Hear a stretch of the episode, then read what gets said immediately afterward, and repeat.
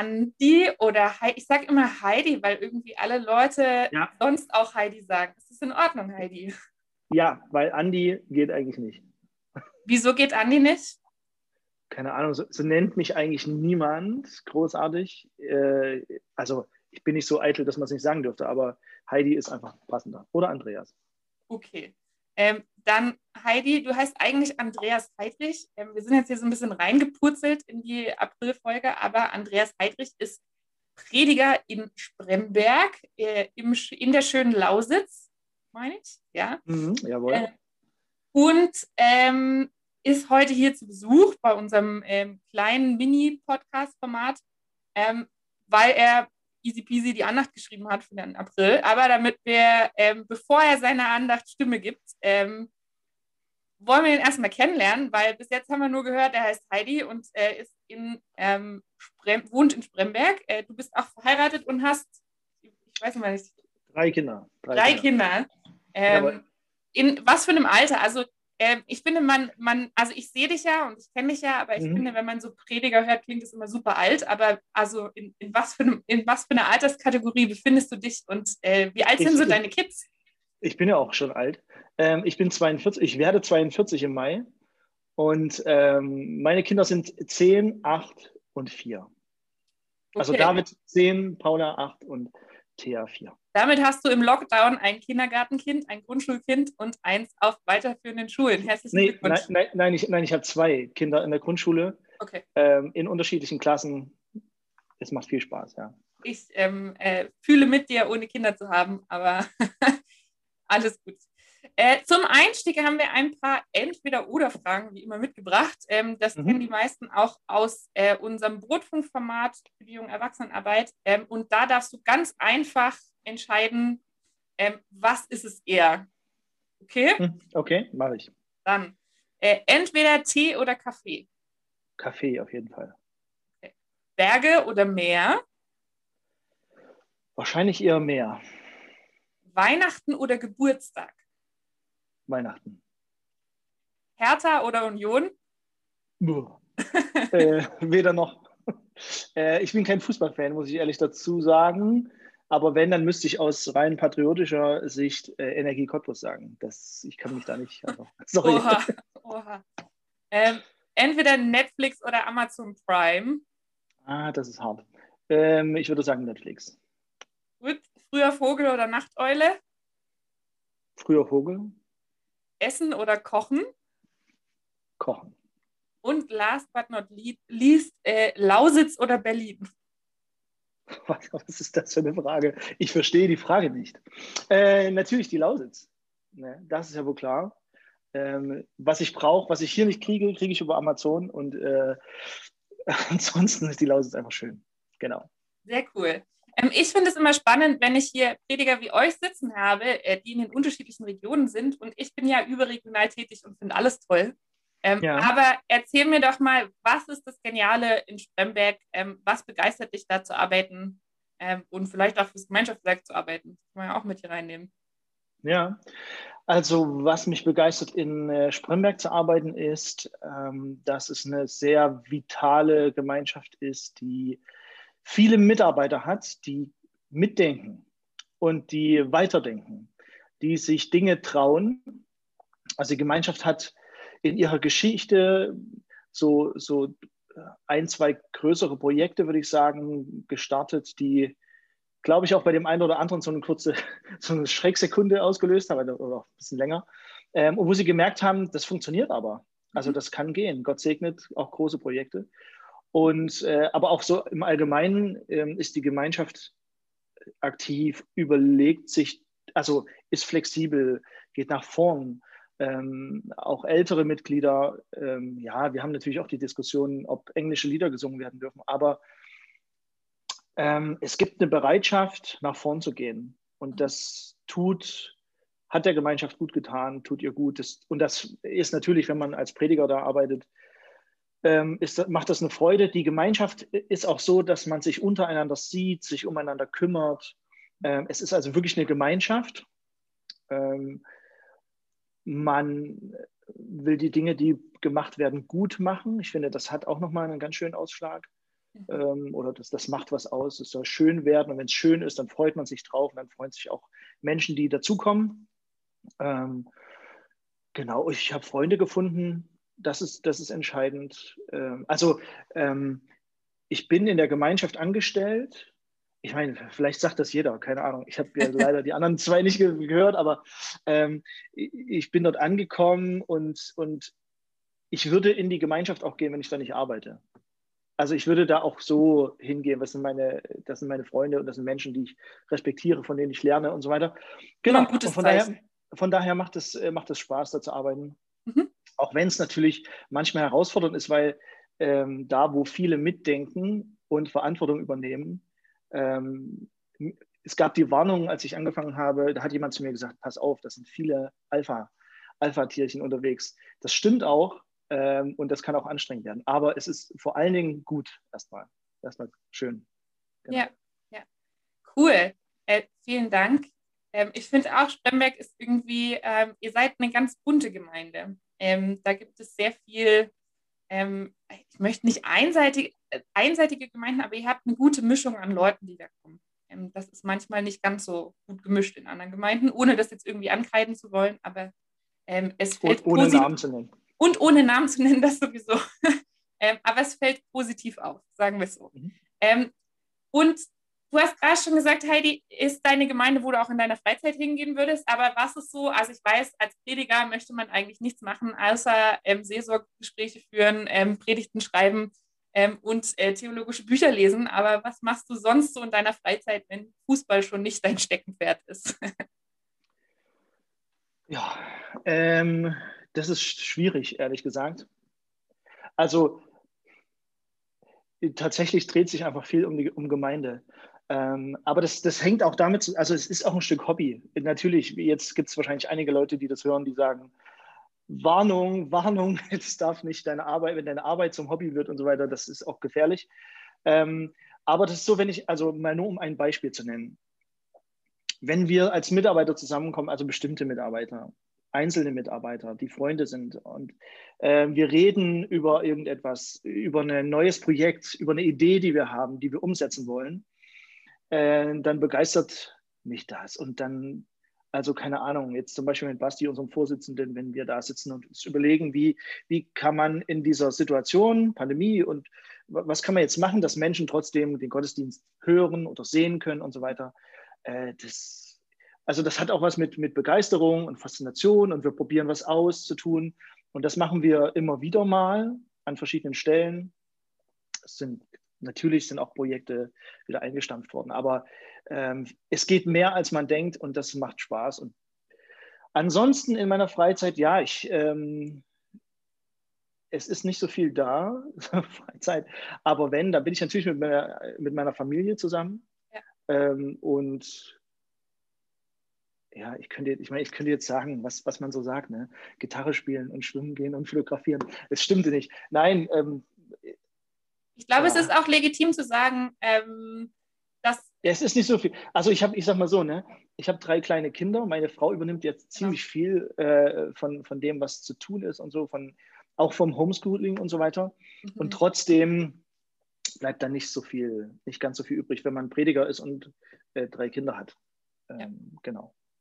Genau, danke für so viel Wahrheit und so viel Offenheit. Ich finde, ähm, es gibt ähm, ja das manchmal, wird alles wieder rausgeschnitten, oder? Nein, das wird nicht rausgeschnitten. Es gibt manchmal ähm, Leute, die dann versuchen, das irgendwie zu verstecken, aber ich finde, das ist auch eine Wahrheit von Hauptamtlichkeit, ähm, dass das manchmal so aussehen kann. Ähm, um jetzt noch einen Bildungsauftrag zu erfüllen, ich habe mit den äh, TSB-Studenten letztens äh, über Segmentierer und Integrierer geredet. Hast du davon schon mal gehört?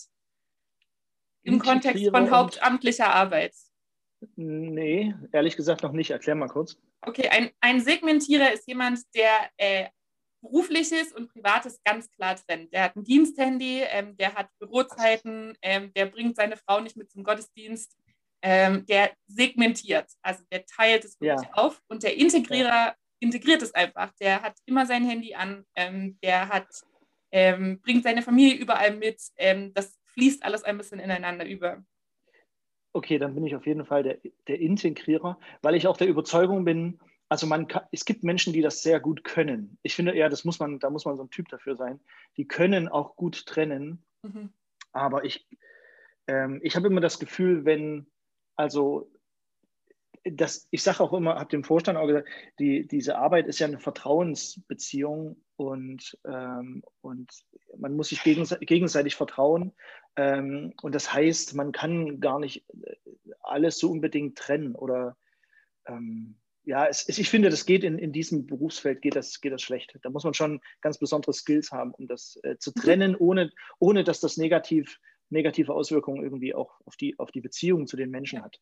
Ich glaube, es ist aber beides. Also ich glaube, ein Segmentierer muss schauen, dass er nicht zu viel segmentiert und ein Integrierer muss schauen, dass noch Platz für ihn selber ist. Ähm, also genau. ich glaube, es ist beides, weil, also ich würde sagen, ich bin irgendwas dazwischen. Also ich habe meine Phasen, da bin ich definitiv der Integrierer und äh, mein Mann muss überall mit. Ähm, und es gibt aber auch Phasen, ähm, da trenne ich einfach ganz klar. Also da, genau, da kommt Max eben nicht mit. Also auf Freizeiten zum Beispiel ja. finde ich das einfach ähm, wir haben schon auch eine Freizeit zusammen gemacht, da war er auch hauptamtlich, das war auch okay, aber jetzt als Ehrenamtlichen würde ich ihn eigentlich nicht mehr mitnehmen. Ähm, einfach vom Gefühl her. Ich glaube, es gibt auch so ein Ding dazwischen. Äh, ja, ich denke, ich, ich, denke auch, ich denke auch, wenn man, äh, ich meine, das hat ja jeder mal, ne, dass man mal, man braucht mal weniger Kontakte, man braucht mal mehr Zeit für sich. Ähm, aber wenn man vorher integriert hat und die Gemeinde merkt, ey, der hat echt ein Herz für uns, das heißt ja nicht, dass Segmentierer kein Herz für die Gemeinde haben, aber ähm, dann, dann, dann wissen sie auch, okay, der, der kommt auch wieder. Ne? Der braucht jetzt gerade mal Zeit, aber dann ist der auch wieder da. So, nachdem mein Laptop jetzt zwischendurch abgeschmiert ist, deswegen wahrscheinlich nicht der ganz so smooth Übergang von, vom einen zum anderen, äh, haben wir ja den Andreas, äh, den Andreas sage ich schon, den Heidi, wir haben das vorher geklärt. Beides ist richtig. ähm, hier ähm, aus ganz wunderbarem Grund, ähm, dass er nämlich die Andacht geschrieben für, hat für den Gebets- und Infobrief.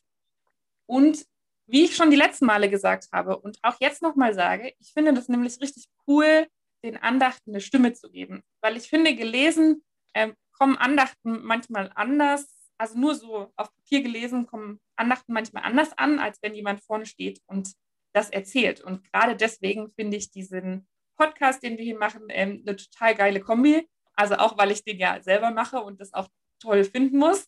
Ähm, aber einmal haben wir jetzt den Heidi kennengelernt, wissen, was das für ein Typ ist und äh, dürfen jetzt noch seine Andacht mit seiner Stimme hören. Und das ist eigentlich ganz schön genial. Genau. Also auf los geht's, los. Okay.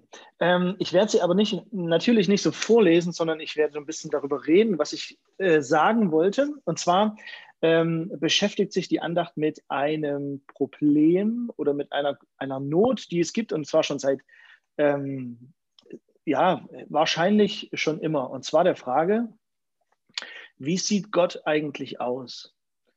Oder was haben wir uns unter Gott vorzustellen? Und ähm, die Menschen haben das schon immer versucht zu verbildlichen, haben schon immer versucht, also die haben früher gemerkt, okay, es gibt Bereiche im Leben, da haben wir keinen Zugriff. Also das Wetter zum Beispiel, das ist einfach, wie es ist. Das kommt einfach. Und wie das und warum das kommt, wissen wir nicht.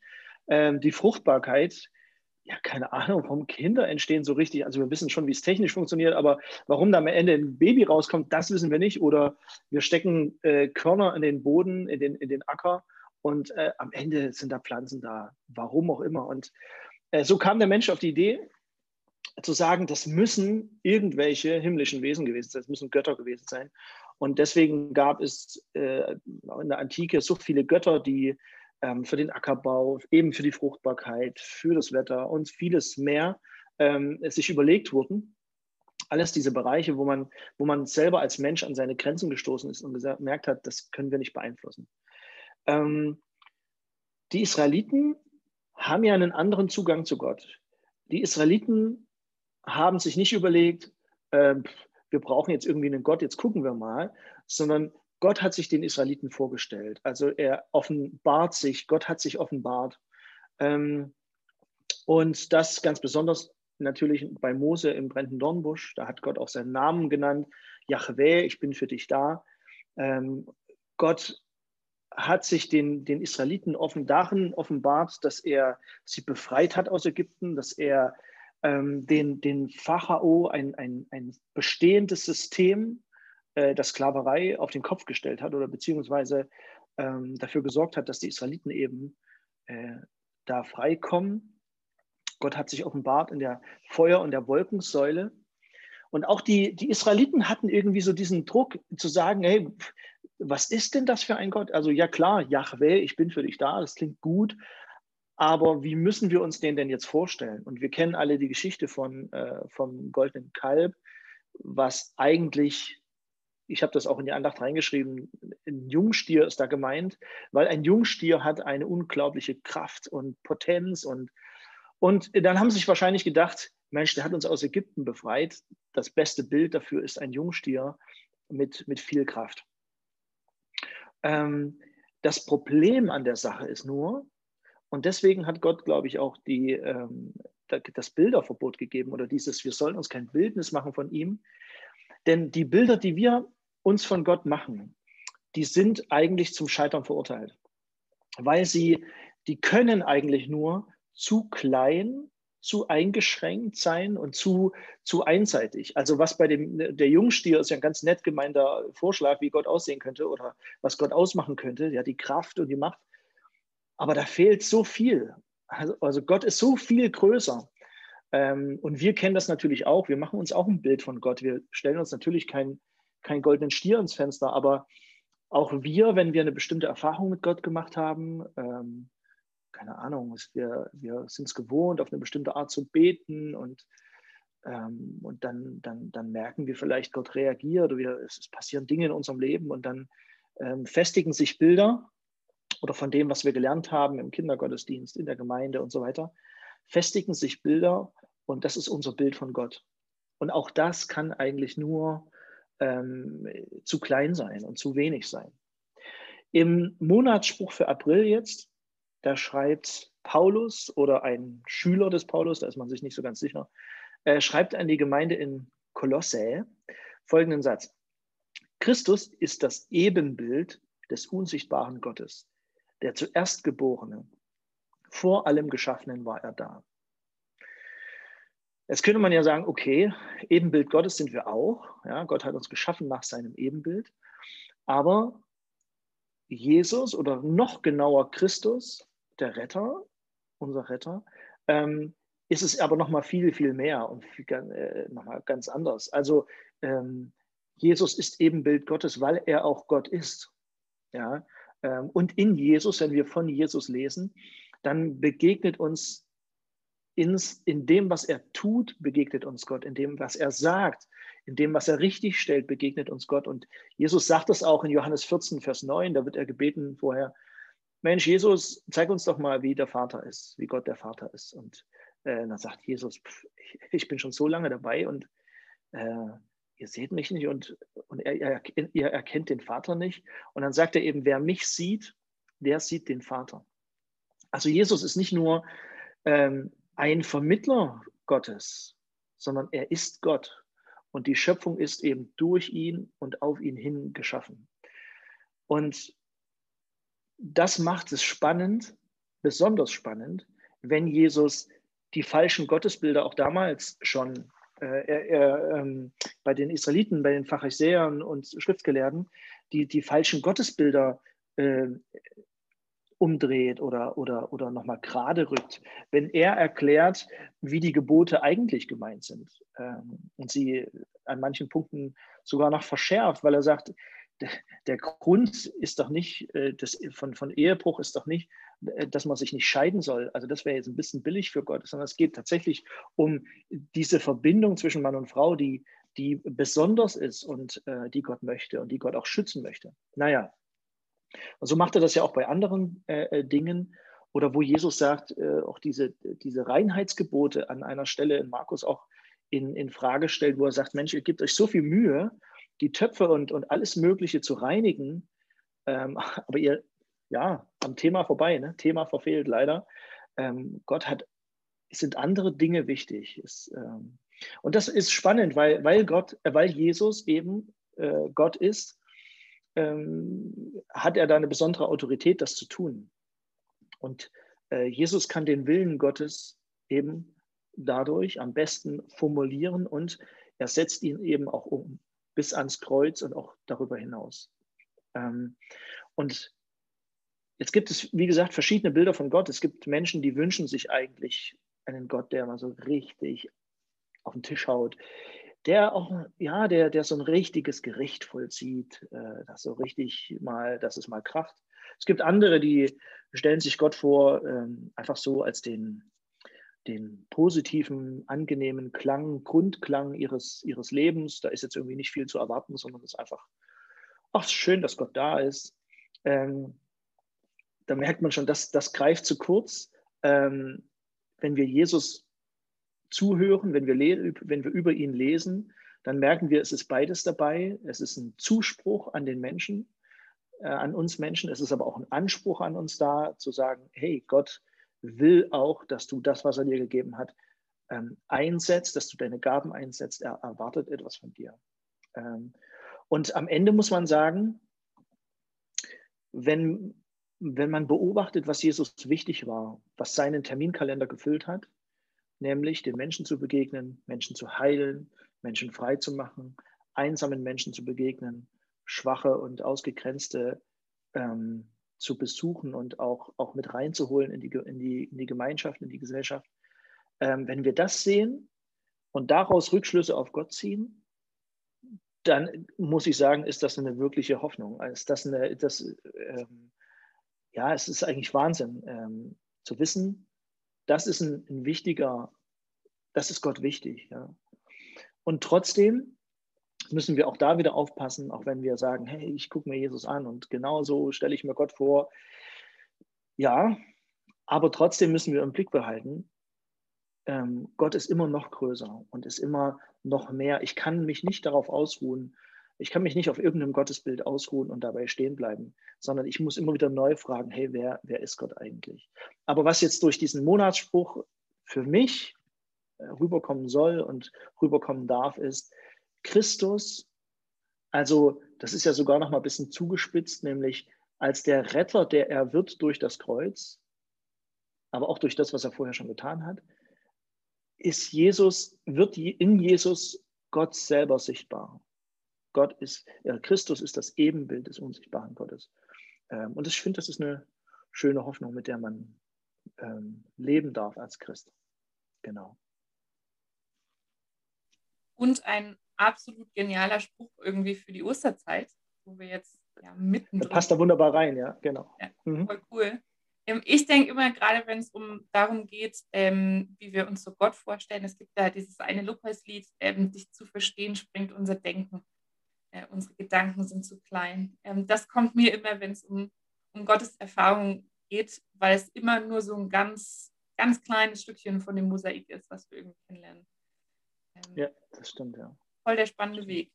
Damit mhm. herzlichen Dank, Heidi, dass du heute ähm, mein, mein, Gast warst und uns ähm, die Andacht mitgegeben hast, der Andacht deine Stimme verliehen hast. Ähm, damit schön mit Öl. Ciao.